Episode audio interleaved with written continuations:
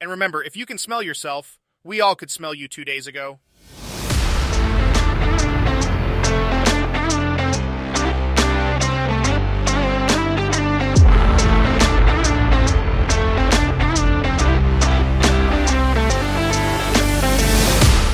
Hey everyone, welcome back to No Small Boy Stuff. I'm your host, Mike, and joining me today is the always insightful Alex.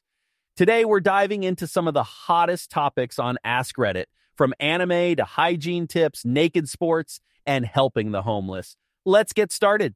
So, Alex, I found this interesting post about how anime is insanely popular in America, but it got me thinking what's an American thing that's equally as popular in Japan? Oh, that's a good question. There's actually some great info in the comments of this post. For example, baseball is huge in Japan, which I find surprising.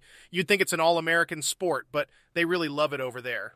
Yeah, that's true. And another thing that's big in Japan is KFC. It's actually a Christmas tradition to eat KFC over there. I mean, can you imagine fried chicken to celebrate the holidays? I guess the Colonel's secret recipe knows no borders, huh? And speaking of fashion, did you know that the Japanese are obsessed with high quality American heritage clothing, specifically denim? They bought all of the US's old denim shuttle looms and now make almost all of the world's high quality denim. Wow, talk about a denim takeover. And it's not just fashion, even TV shows make it big in Japan. They have a die-hard fan base for King of the Hill, and they even argue about dubs versus subs. Dang it, Bobby. That's hilarious. And you know how American companies put random Japanese kanji on their clothing?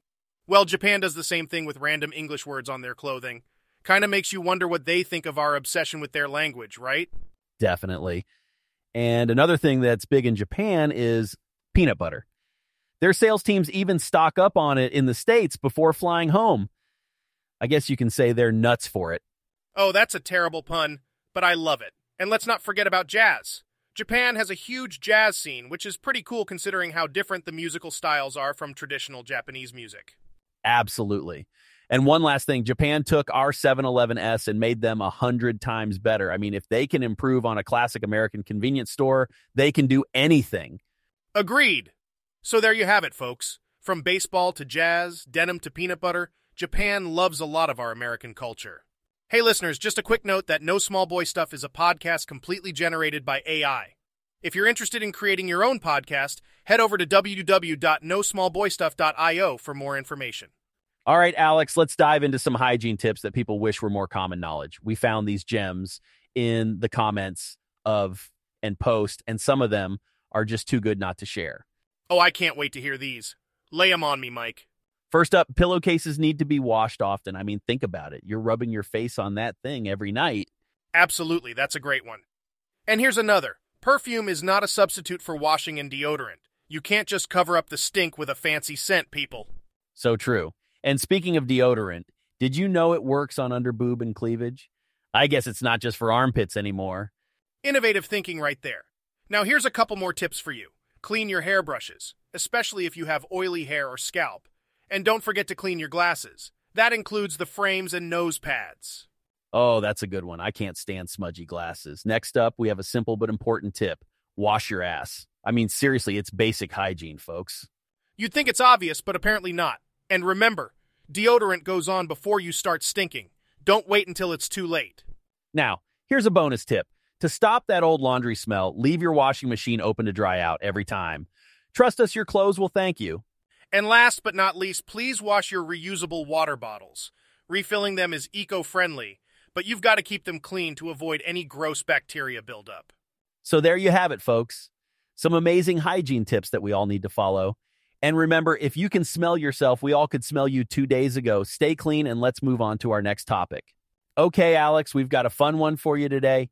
We stumbled upon this post that poses the question which sport would be the most highly watched if the players were to be naked? Can you even imagine? That's hilarious, and I'm sure it would make for some interesting discussions. What did the people have to say about this? So, one comment suggests any women's sport would be the most watched. I mean, I guess that's a possibility, but let's see what else we've got. All right, what about golf? Someone suggested that it would be awkwardly funny, and I can't help but agree. I mean, just picture that swing. Another suggestion was volleyball. Now, that would be interesting to watch for sure. Oh, absolutely. But how about this one? Chess. The players can't see each other's lower half, but they'd still know. Talk about a mental game? That's a hilarious mental image. And here's another one for you sword fencing. I mean, can you imagine the stakes? Yikes. Oh man, that's intense. Now, how about wrestling? That would definitely take the sport to a whole new level. It sure would. And someone suggested trampoline, just think of the slow mo replays. I don't know if I'd be laughing or cringing. Probably both. And lastly, we have sumo and curling. Two very different sports, but both equally entertaining to imagine in the nude. So there you have it, folks. A wild and entertaining thought experiment on which sports would be the most highly watched if the players were naked. Now, let's move on to our next topic. All right, folks, for our last topic today, we came across in post asking people who are homeless or have been homeless what is something we can do that's actually helpful to them. Some of the comments really made us think, and we'd love to share them with you. Definitely, Mike. One person mentioned that food insecurity was the hardest part for them, so donating to food banks and shelters is always a big help. But beyond material needs, they also emphasized that acts of kindness and compassion went a long way. Absolutely. Another comment suggested that if you're not comfortable giving cash directly, you could offer to buy them a month of phone service. Having a cell phone can be crucial for someone trying to get off the streets, from job applications to contacting shelters. That's a great idea. Someone also shared that their boyfriend always carries pre made packs with basic hygiene items and gives them out to people in need. But more importantly, he stops and has a real conversation with them, treating them with respect, dignity, and normalcy. That's beautiful. Another person mentioned that their mother used to carry coupons for free burgers and would give those to homeless people she encountered. It's a small gesture, but it can make a difference for someone in need. Definitely. And one comment really hit home. Don't film yourself doing good deeds for the homeless. It can make the person feel even worse about their situation.